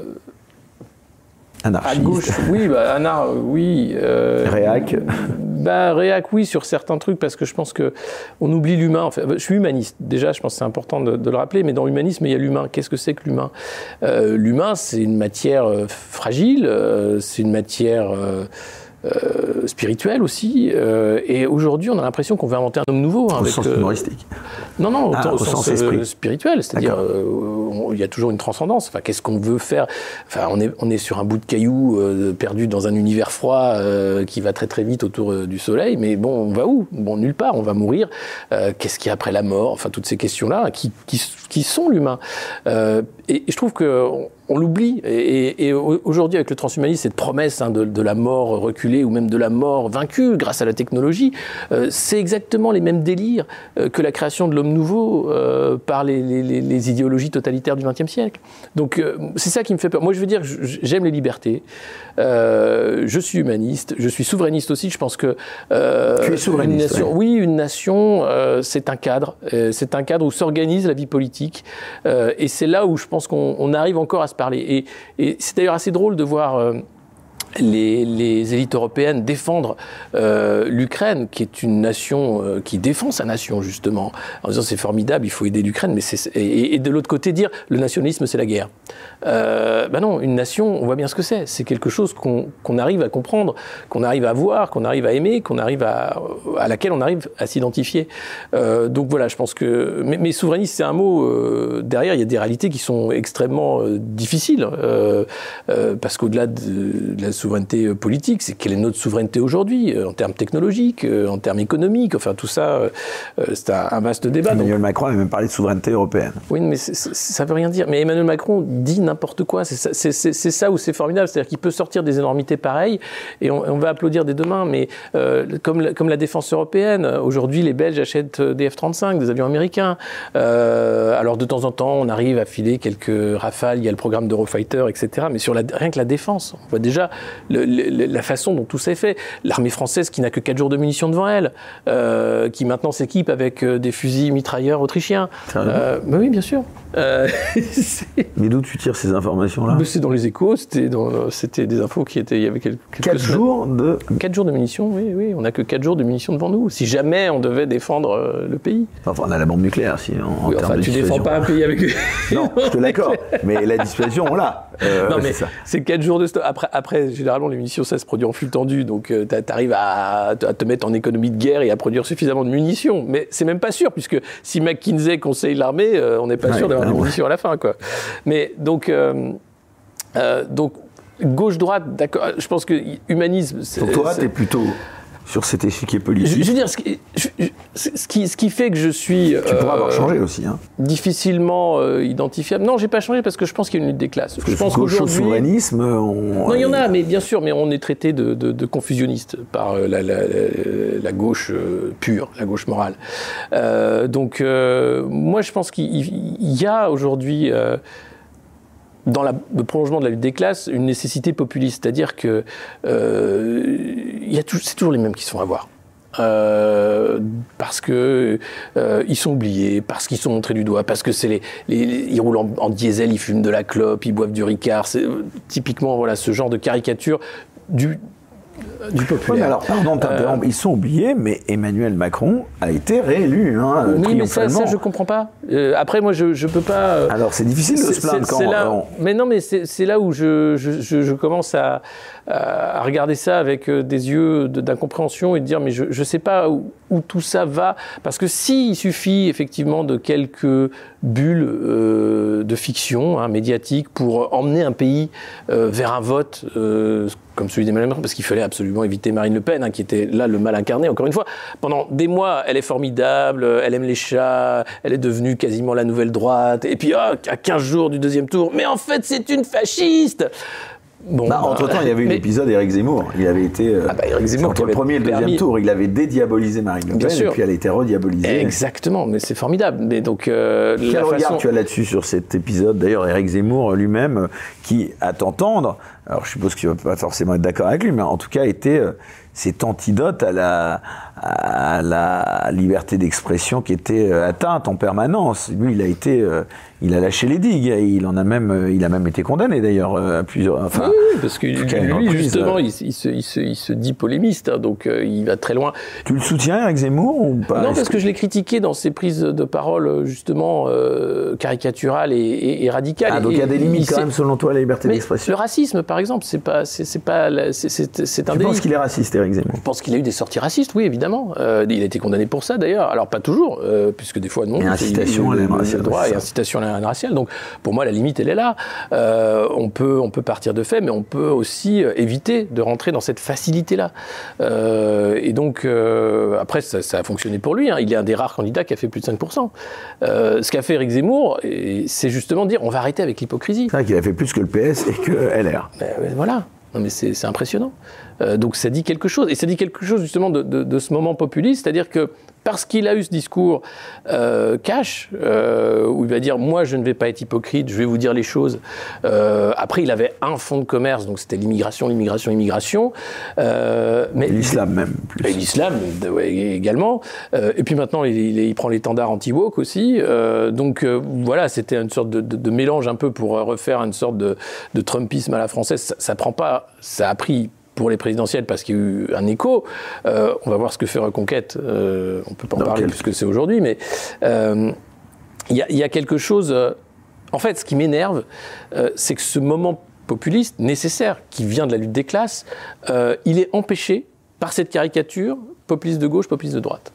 Et donc, euh, Est-ce que le populisme est nécessairement de droite ou de gauche? Est-ce qu'il Mais non, justement, justement mais il transcende pas les, mais bien sûr, il transcende, il transcende, les clivages. Mais aujourd'hui, ce qu'on voit, les clivages, et ils, sont écrits euh, dans les livres de, Sainte-Marie et d'autres sur euh, la France périphérique, sur les villes et les campagnes. De Laurent Berton. Et Oberton aussi. Enfin, le, constat, il est fait depuis des années. Euh, on a des Français qui n'ont plus rien à voir entre eux. La France Orange Mécanique, c'était ça. Hein, oui, alors ça, c'est sur l'avion, mais, même au-delà de ça, sur la, la sociologie, c'est-à-dire que si vous êtes maintenant un gamin de 16 ans et que vous habitez euh, dans un désert euh, de, transport médical, etc., euh, et eh ben vous n'avez pas du tout la même vision qu'un gamin de 16 ans qui habite à, Paris ou dans une, dans une ville comme Lyon, Marseille. Toi-même, tu n'habites plus à Paris? Non, non, je suis parti de Paris là cette année parce que je, en fait, quand il y a eu le Covid, euh, et toutes ces lois à la con, parce que enfin, l'auto-attestation, on ne peut pas dire que c'était intelligent ou que c'était nécessaire. Voilà. Euh, et puis après le pass, euh, je me suis rendu compte que la ville devenait un univers carcéral.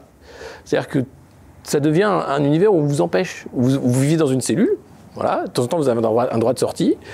Et puis, vous avez des activités que vous pouvez faire ou non. Euh... Tu as fait un tweet là-dessus d'ailleurs sur Emmanuel Macron cette semaine, où euh, justement il disait mais on va pas vous, vous demander si vous avez le droit de couper un arbre ou pas dans votre, dans votre jardin. Et tu as dit que justement, c'était quand même gonflé. C'est le mec qui a inventé le plus de lois stupides d'interdiction. La, la, plage dynamique, vous n'avez même pas le droit de rester assis sur une plage. Des fois que le virus. Euh, enfin, non mais.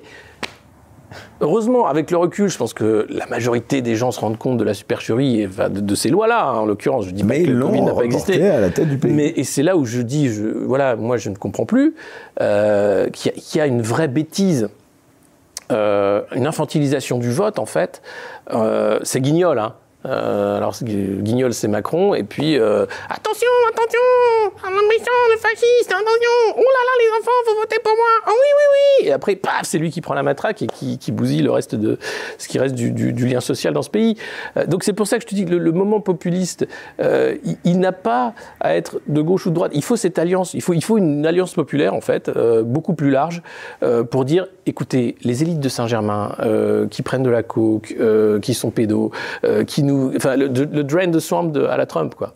Euh, il a fait à Washington la même chose, c'est-à-dire dire, j'en ai marre en fait. Euh, vous nous dites euh, ce qu'il faut faire depuis des années, c'est la merde depuis des années. Pourquoi c'est vous? Pourquoi c'est vous qui avez encore les think tanks qui sortent des chiffres pour nous dire qu'il va falloir travailler jusqu'à 65 ans? D'où vous sortez ça? Pourquoi c'est vous qui êtes encore au pouvoir? Donc, ce grand remplacement-là, oui. Voilà. le, côté Merde, ça n'a pas être vous en fait. Euh, c'est pas parce que Jacques Attali a décidé que euh, ah ben c'était bien de faire un rapport pour voir la France dans 20 ans qu'on va suivre ce rapport. Je pense que c'est une mauvaise Surtout idée. Quand, pour beaucoup, ils sont souvent plantés. Mais ils, ne font que se planter, mais que ce soit Alain Minck, euh, Jacques Attali, mais tu les regardes, c'est des mecs qui ne font que se planter. La crise de 2008, ils l'ont pas vu venir. Euh, là, la gestion chaotique euh, du Covid, on peut pas dire que c'est un, un succès. Euh, l'économie française, c'est 600 milliards de dettes, c'est une inflation euh, jamais vue, c'est un chômage également le même que depuis des années. Hein. On dit ah les, les, chiffres du chômage sont bons. Regardez, ça reste un chômage de masse.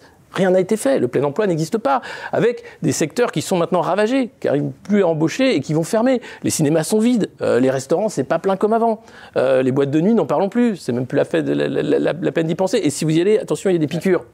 Euh, parce qu'il y a maintenant les, substances qui vous sont injectées. Non, mais c'est dingue de voir la.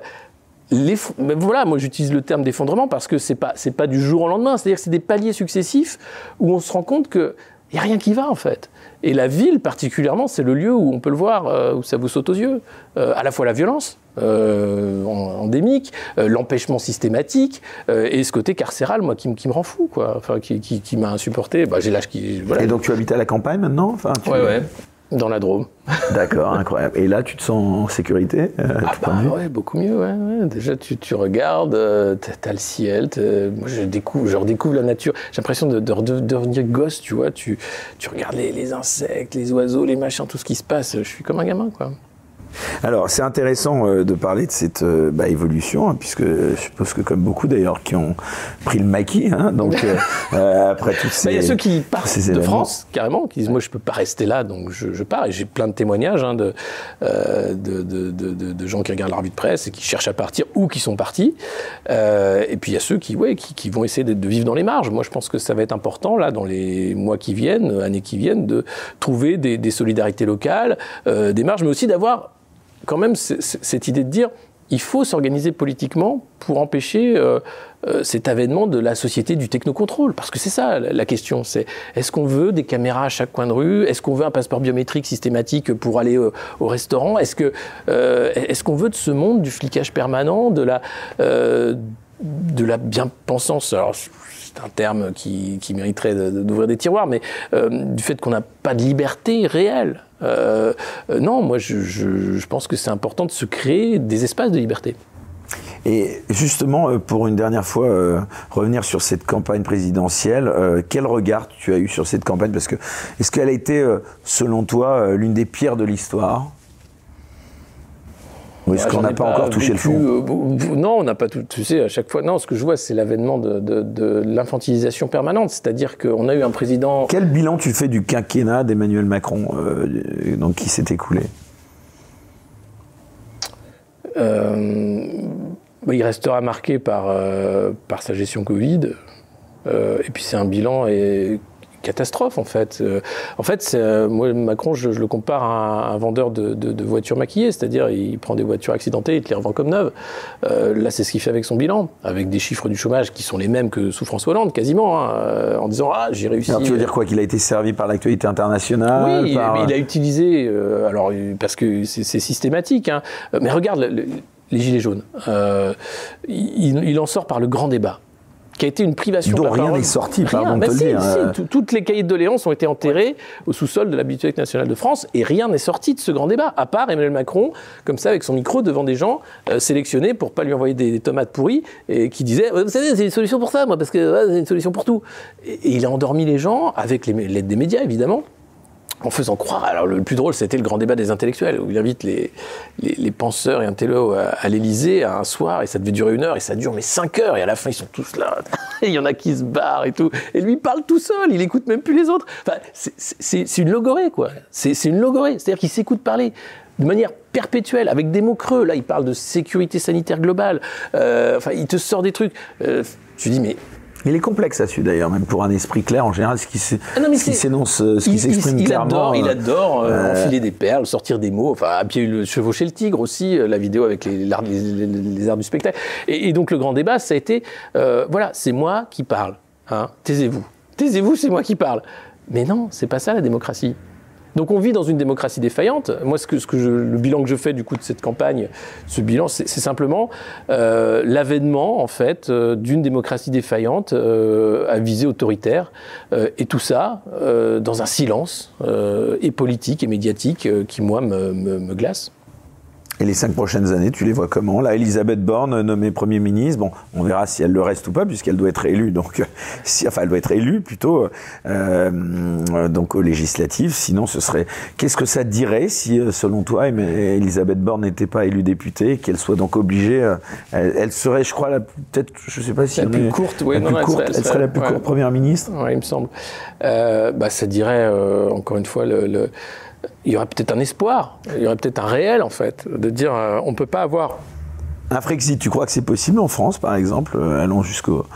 Euh, jusque-là, est-ce que, est que toi tu, le souhaites, tu le désirais? Avec une alliance populaire, c'est possible. Si on arrive à, inverser la vapeur. C'est que cette alliance populaire, c'est quand même, elle existe, c'est la NUPS, hein, puisqu'elle n'arrête pas d'être. Non, mais non, parce que la, la NUPS, c'est une alliance de circonstances pour ces élections, euh, pour dire on va avoir une majorité de gauche. Euh, Il y a eu ce qui a fait d'ailleurs pour le ministère de l'Intérieur hein, sur cet échiquier, ce, nuancier. Hein, obligé de, obligé de mettre la euh, au cœur du... Donc on comptera comme ça et donc ça va permettre de refaire. des forces. Droite-gauche, la droite ce sera la, Macronie et la gauche la NUPS et on va rejouer la social-démocratie le temps que ça dure. avec toujours les mêmes oubliés, ce que je disais, je pense que ça n'ira pas parce que derrière cette alliance de façade, chaque parti va très vite avoir des atavismes. Et puis la question européenne, le tabou absolu. Qu'est-ce qu'on fout là-dedans? À quoi ça sert? Même l'argent euh, fléché par euh, la politique agricole commune ne va même pas aux exploitations aujourd'hui. Enfin, tout le monde commence à se plaindre. Euh, à quoi ça sert aujourd'hui?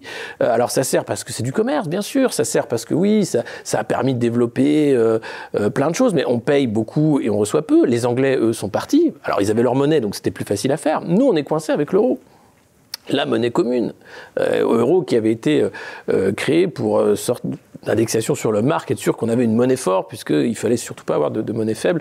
Mais par les temps qui courent, qu'est-ce que ça vaut un euro? Avec la dette, c'est de la monnaie adossée sur de la dette.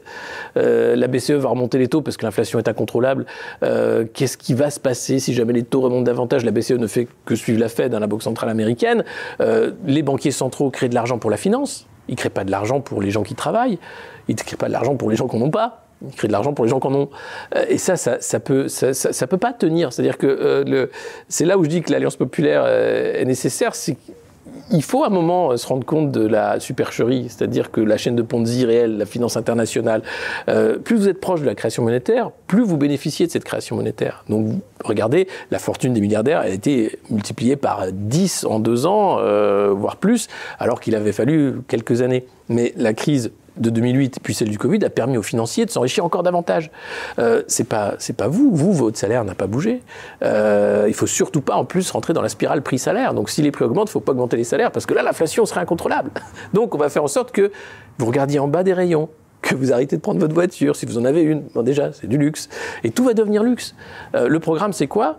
C'est supprimer la classe moyenne. C'est revenir à une économie, à une société d'ancien régime avec une noblesse et euh, un tiers-État qui sera corvéable à merci. Euh, la classe moyenne, c'était la promesse d'un bourgeoisement. Euh, ça a marché, hein, les Trente Glorieuses, parce que c'était quoi? Des prolétaires qui devenaient bah, classe moyenne, donc qui devenaient consommateurs. Hein. De là où on n'avait rien, bah, on pouvait s'acheter une machine à laver, un frigo, une voiture, une télé, deux télés, un ordinateur, etc. Et là, bon eh ben c'est, ça y est, c'est fini, ça coûte trop cher. Parce qu'ils ont la sécu, parce qu'il y a l'école publique, parce que, bon, alors la classe moyenne, ça nous coûte trop cher, ça rapporte plus. Maintenant, on veut une classe moyenne en Chine, en Afrique, en Inde. Eux, ils ont besoin d'un frigo, ils ont besoin d'une voiture. Tu crois que c'est eux le danger le plus important pour euh, les années à venir euh Le danger, c'est cette façon de voir l'économie par la croissance. C'est pour ça que je suis, je suis, je suis de gauche dans, cette vision-là. Je pense pas que. Tu te euh, définis de gauche, oui. Bah, sur ces thématiques économiques et de lutte des classes, oui, clairement. parce que pour moi, c'est pas, c'est pas cette idée de croissance. ça veut dire que vous, vous mangez les terres derrière. la croissance, elle se fait une fois que vous avez fini de, de, de, de creuser la terre pour le pétrole et qu'il n'y a plus de pétrole. Il faut trouver autre chose. Euh, et, à, chaque euh, problème se crée un problème supplémentaire, pas une solution. Euh, et donc aujourd'hui, on voit bien, si on regarde la, mondialisation, le plan de Davos, c'est vous n'aurez plus rien et vous serez heureux. Mais il se cache même pas, c'est-à-dire que c'est un mantra. Sachez que vous, ne serez plus propriétaire. Hein. la ministre qui disait non mais un logement individuel c'est une hérésie aujourd'hui à cause du climat. Et on voit bien que d'ailleurs toute la, sphère climatique va, s'emparer de ce sujet en disant mais il faut déposséder les gens parce qu'il faut sauver la planète.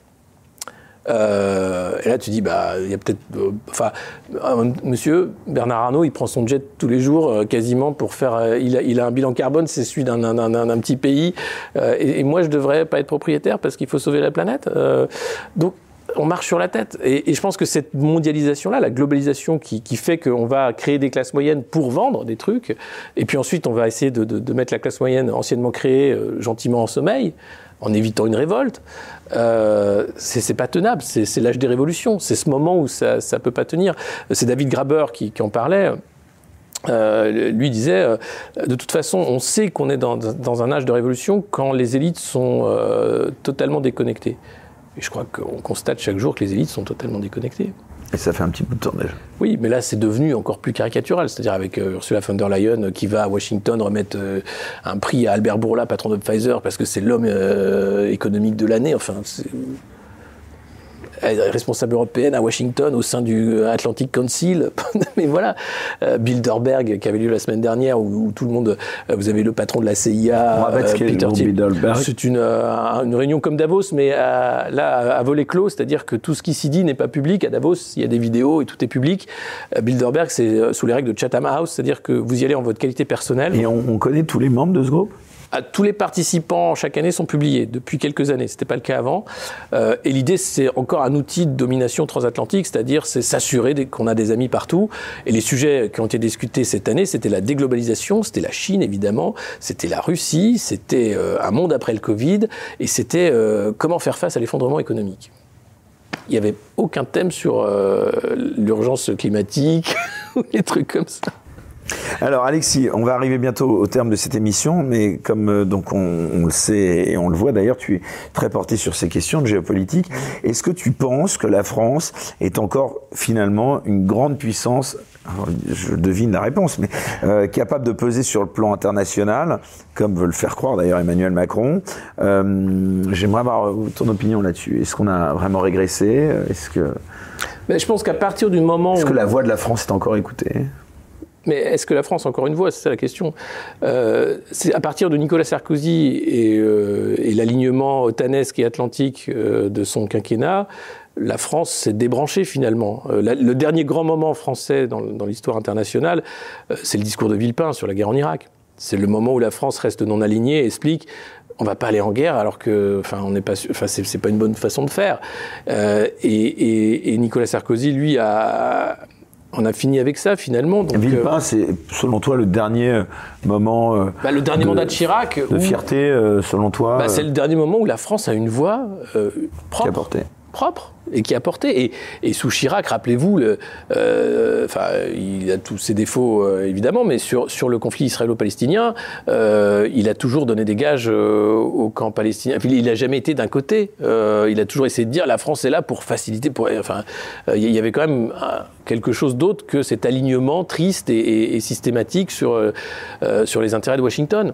Moi, ce qui m'étonne, c'est que ça ne choque personne, en fait, que l'Europe, maintenant, est un projet atlantiste, ouvertement, que la France fait partie de ce projet, et que ce n'est pas discuté par référendum. Enfin, le dernier référendum, c'était 2005, sur le traité européen. Ça a été un non qui a été ensuite bafoué par Nicolas Sarkozy, encore lui, euh, qui a choisi de, de, de bah, de, faire le traité Mais là, pardon, on te sent peut-être pas forcément très objectif parce qu'en plus tu as une autre corde à ton arc. Tu es monté sur scène, hein, et tu vas peut-être remonter sur scène. C'était l'année dernière. Enfin, es encore, euh, tu es monté encore sur scène il y a, il y a, quelques jours hein, seulement, puisque tu étais, je crois, périgueux, périgueux cette semaine. Alors, juste pour clore euh, l'émission sur une note un peu plus humoristique, quoique. Euh, alors, c'est un spectacle assez innovant. Hein, C'était une sorte de parodie, enfin, docu-fiction, théâtre, une interview. C'est un spectacle documentaire en fait. Dont on rappelle le titre. L'homme qui tue Muammar Kadhafi.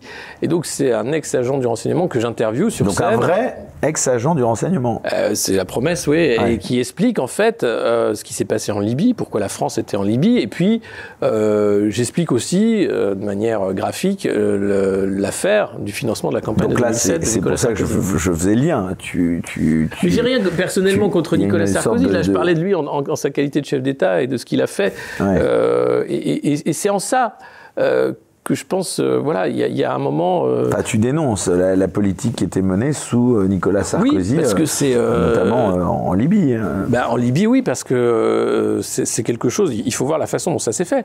Encore une fois, les Américains sont à la manœuvre. Hillary Clinton, hein, qui était secrétaire d'État des Affaires étrangères, et ils veulent la peau de Kadhafi, mais en quelques jours. Bon, on sait qu'il y a eu, alors tu, d'ailleurs ce que tu dis dans un très beau teaser qui est en ligne, d'ailleurs que j'invite les gens à regarder sur YouTube.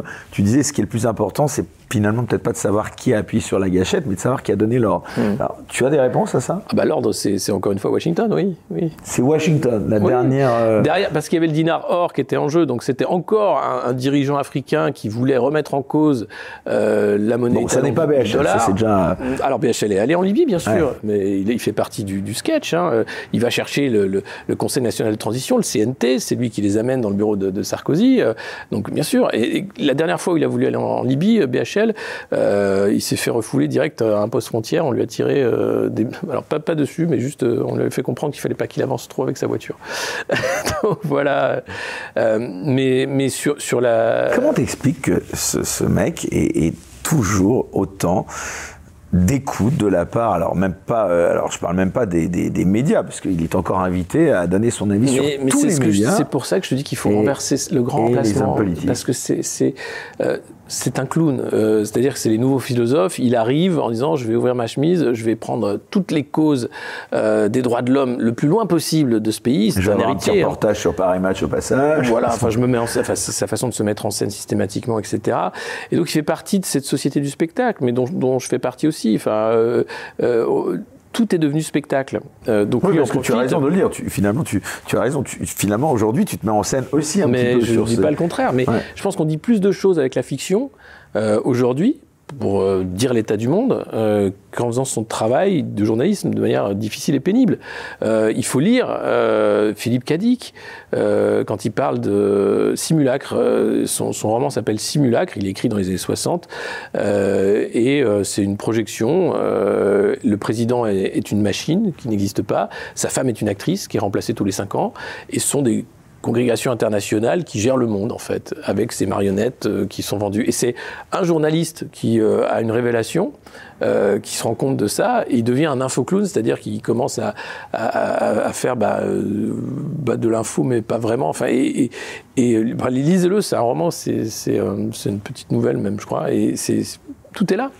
Et donc, excuse-moi pour revenir à ce spectacle, oui, euh, tu comptes euh, le remonter euh, sur scène ou... Oui, on va, on va tourner en 2023. on va aller en Suisse, en Belgique, on va aller à Guéret, on va aller à Chambéry, on va aller et t'as pas peur que ce mélange des genres te discrédite euh, de l'autre côté? Parce que finalement, on a tendance parfois à dire un petit peu que euh, l'info c'est quelque chose de sérieux, euh, le rire c'en est une autre. Est-ce que tu crois qu'on peut je crois, Justement, je, prends appui sur la figure de l'info clown de Kadik pour dire je pense que l'humour est au contraire un vecteur important et on peut s'informer en se marrant parce que c'est tellement tragique. Si je lisais ça au premier degré, en tu penses que tu pourras faire un spectacle sur l'Ukraine dans quelques années? Je sais pas. c'est pas sujet. C'est pas forcément un sujet qui va prêter à spectacle. Euh, c'est déjà un spectacle tragique. Non, mais. Euh, je pense qu'on peut rire de tout. On peut rire de tout, bien sûr. On peut rire de tout. La question, c'est avec qui? Euh, et, mais non, mais ce que je vois, c'est. je m'étais retapé là pendant les confinements les tribunaux des flagrants délires de Desproges, qui étaient sur France Inter. Euh, mais regardez France Inter aujourd'hui. Euh, ce serait impossible de faire cette émission. Moi, j'avais plutôt envie de te faire agir sur Diodo. Dieudonné. Ah bah, Diodo, c'est pareil. Euh, alors, Diodo, j'avais fait une blague en disant ça y est, un partout, puisque Valls a disparu de Twitter aussi. Et lui continue alors à faire. Enfin, lui, il s'est auto fait disparaître de Twitter. Il a dit adieu Twitter. mais bon, du coup, voilà, parce, qu'il faut voir l'acharnement qu'a Emmanuel Valls contre Dieudonné il en avait fait un ennemi personnel. Il voulait absolument l'abattre. Il y avait cette histoire, euh, enfin, euh, puis même dès qu'il sort son diodobus qui est arrêté par les enfin, c'est délirant. Euh, il y avait même une censure a priori avant même de, mais de bien sûr, spectacle. Mais, alors après, il a, il a, fait des choix, moi, que, que j'aurais pas frayé avec Forisson, par exemple. il a eu quelques sorties quand même avec lesquelles je suis pas du tout d'accord. donc oui, on peut rire de tout, mais il y a un fond parfois qui, qui, peut poser question aussi. moi, je je suis pas encore euh, à ce, niveau-là de, de, ouais non et, et, je compte pas l'être parce que je pense pas que c'est euh, euh, c'est pas se rendre service. Je pense qu'il faut. Il y a un humoriste aujourd'hui qui, qui, te fait vraiment rire beaucoup. Bah, c'est Ricky Gervais. Ah oui. Euh, lui, il me fait vraiment rire. Et d'ailleurs, quand il avait fait les cérémonies euh, anglais, anglais hein, ça. mais quand il avait fait les Golden Globes, il l'envoie dans la gueule de tout le monde. Et puis il a, il a, il a, il a, il a fait pas mal de séries assez drôles. Euh, en France, maintenant, un humoriste qui me fait rire, il y a Pierre-Emmanuel Barré. D'accord. Qui est assez trash et qui est, assez très drôle. et Blanche Gardin aussi, qui est assez drôle. sa série euh, sur la, meilleure part de moi, là, surtout toute cette, nouvelle, cette nouvelle quête du bien-être qui finalement euh, vous emmène vers des, sommets de, de, danger. Quoi. Mais euh, non, non, mais j'ai pas peur du mélange gérant. Je pense, qu'il est, est utile, il est nécessaire même parce que c'est l'hypocrisie, moi, je pense, qui, qui, me rend le plus malade, en fait, de voir que on est capable de, sortir des, bêtises sous, sous couvert d'un vernis de respectabilité. Euh, voilà, c'est intolérable en fait. Dernière question, euh, cher Alexis, euh, que je pose à tous mes invités, c'est un peu un rituel. Comment est-ce que tu penses qu'on verra, que les historiens parleront de notre époque dans 10, 50 ou 100 ans? Dans 10 ans, c'est pas de l'histoire, donc on, verra ça en disant, oh, quand même, on pensait qu'on n'irait pas plus bas, mais t'as vu où on est aujourd'hui, donc ouais, je pense qu'en 10 ans, on creusera encore. Dans 50 ans, ce sera peut-être une reconstruction après la guerre atomique, voilà, après l'hiver nucléaire, comment on fait pour survivre à l'hiver nucléaire avec des tutos et tout. Euh, dans 100 ans, euh, euh, moi en fait ce qui me choque c'est que on est sur un plateau d'évolution, c'est-à-dire que le, depuis Rome, on va dire, depuis qu'on a tous ces écrits, on avait les philosophes, les historiens déjà à l'époque de Rome, les guerres, l'empire romain qui est devenu le Saint-Empire romain germanique, etc. On n'a pas bougé en fait. Alors on s'habille pas pareil, euh, on a maintenant des voitures qui marchent à l'essence, euh, mais on a les mêmes passions, euh, on a les mêmes peurs, on a les mêmes croyances, même si on n'a pas un panthéon, mais si, on regarde les religions monothéistes, il y a un panthéon en réalité avec les saints, etc. et on n'a pas répondu aux questions qui sont toujours les mêmes. Hein. je t'en parlais tout à l'heure sur la, transcendance, la spiritualité. On a la même peur. donc ça change pas grand-chose. Le problème, c'est que on n'a plus des catapultes ou des épées, euh, on a maintenant euh, euh, des missiles Sarmat, on a maintenant des, missiles intercontinentaux, des sous-marins nucléaires, etc. Donc on est capable de se faire beaucoup plus de mal encore qu'à l'époque de Rome. Et puis, avec cette capacité qu'on a de se faire du mal, et nos nouveaux pharaons, hein, qui sont les centimilliardaires, qui eux construisent des empires, parce que ce qu'il faut voir, c'est que quand je dis qu'on n'a pas changé, l'obsession de ces gens-là, c'est de rester dans l'histoire pour des siècles et des siècles. C'est-à-dire d'être les tout en camon d'aujourd'hui, d'où les fondations de leur nom, d'où. Euh, enfin, qui sont parfois des Russes fiscales. Hein. Euh, Certes, mais au-delà de ça, il y a vraiment une volonté, euh, les projets pharaoniques, euh, bien, sûr, bien, sûr, bien sûr, la construction, enfin il faut construire, il faut construire, faut, et puis il faut, faut, créer un truc qui va durer, euh, mais même un pharaon, ça dure pas, ça dure pas tant que ça, même un dieu, ça dure pas tant que ça.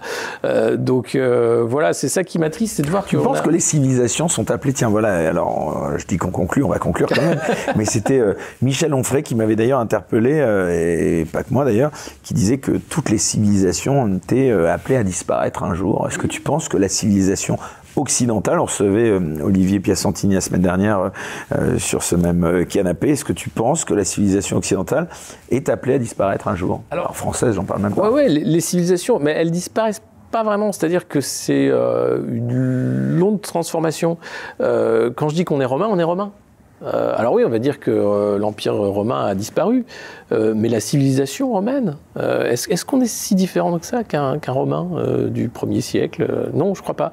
Donc je pense que... Enfin, il y a eu la décadence aussi de l'Empire romain. Non, mais, mais évidemment. Mais, mais, et, aujourd'hui, on, est l'héritier total de, de, ça. Donc les civilisations font des héritiers. Euh, et les héritiers font après ce qu'ils veulent de leur héritage. Euh, et je pense que c'est euh, si les civilisations disparaissent, c'est parce que les héritiers bah, sont pas soucieux finalement de leur héritage.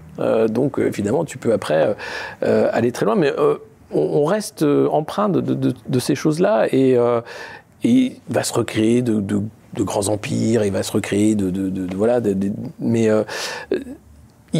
Aujourd'hui, le, risque, je parlais des armes qui permettent de, tuer davantage, c'est qu'aussi on a, on a rétréci la planète, c'est-à-dire que c'est euh, beaucoup plus facile d'avoir une domination mondiale, par exemple. Euh, alors, parle de nouvel ordre mondial, hein, euh, appelé de ses voeux par Biden, mais aussi la vision égomaniaque de, de, Klaus Schwab euh, à Davos, qui voudrait écrire le monde du futur pour tout le monde, euh, ou Bill Gates avec cette vision aussi de voilà l'humain dans sa globalité. moi, je pense que c'est terrible, c'est cette vision totalitaire de l'homme nouveau, moi, qui m'effraie, et qu'il faut au contraire préserver toutes les différences, qu'il faut préserver cette diversité, enfin la biodiversité humaine, tout simplement, de dire toutes ces cultures toutes ces langues qui sont en train de disparaître, euh, il faut les préserver parce qu'on a, déjà fait un mal fou euh, avec la colonisation, avec euh, la façon dont, les, empires se sont faits. on a les moyens d'éviter ça à nouveau, mais on a aussi les moyens d'aller encore plus loin dans l'abrutissement, dans la perte justement de la conscience de l'héritage. ce qui me fait peur aujourd'hui, c'est de, dire aux gens finalement, euh, euh, ça n'existe pas d'être français, euh, ça n'existe pas non plus la civilisation occidentale, vous savez, c'est des trucs. Non, c'est faux, ça existe. on se réfère à des choses. D'ailleurs, si vous regardez l'Union européenne, les, billets de banque, regardez les billets de banque européens. Il a rien. C'est des ponts.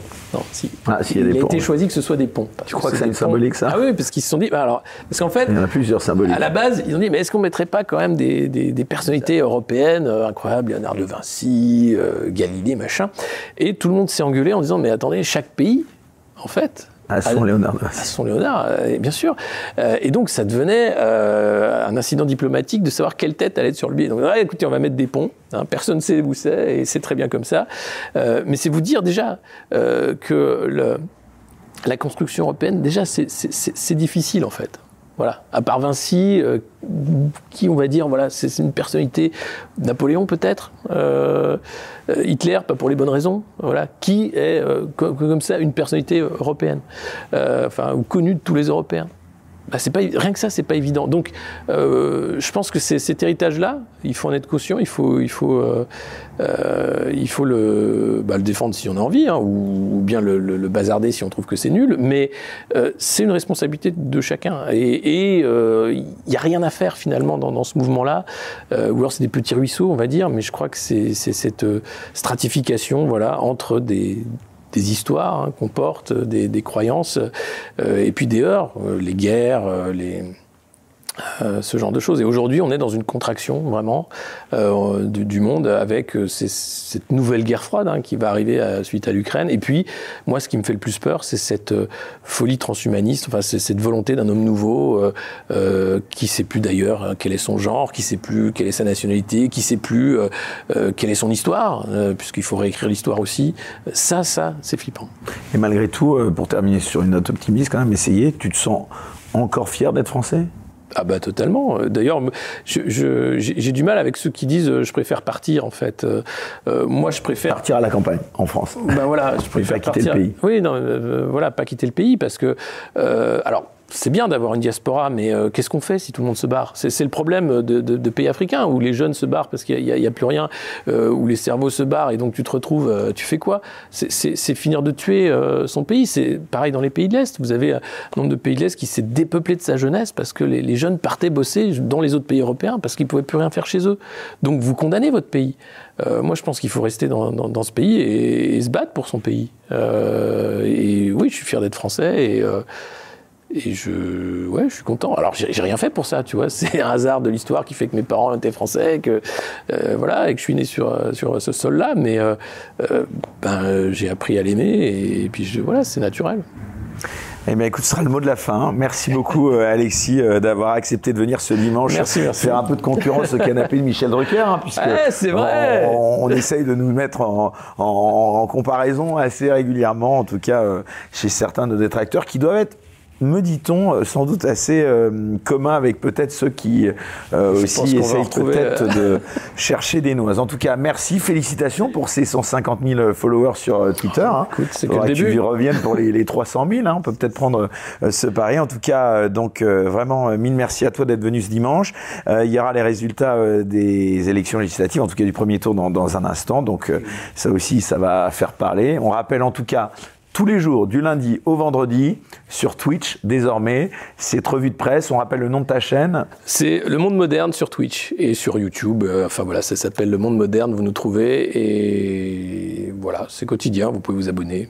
Eh ben écoute, euh, on, suggère aussi euh, aux gens qui nous regardent de nous abonner, enfin de, eh ben, s'abonner également à notre chaîne. Hein, ça s'appelle Les Incorrectibles. Vous êtes devant. Alors c'est très simple, il faut juste mettre un pouce levé, c'est sympa aussi parce que vous avez le référencement, et puis à s'abonner pour avoir une petite cloche pour nous rappeler quand que vous vous rappelez quand il y a des nouvelles émissions. En tout cas, merci beaucoup. Merci également à notre partenaire, notre nouveau partenaire qui nous suit. On en est très fiers. Ça s'appelle Terre de France. Merci donc à ce partenaire. Merci à vous donc qui nous suivez chaque semaine. Et comme je ne cesse de le répéter euh, chaque semaine, surtout restez incorrectibles. On se retrouve très vite. Très bonne fin de soirée. Bye bye.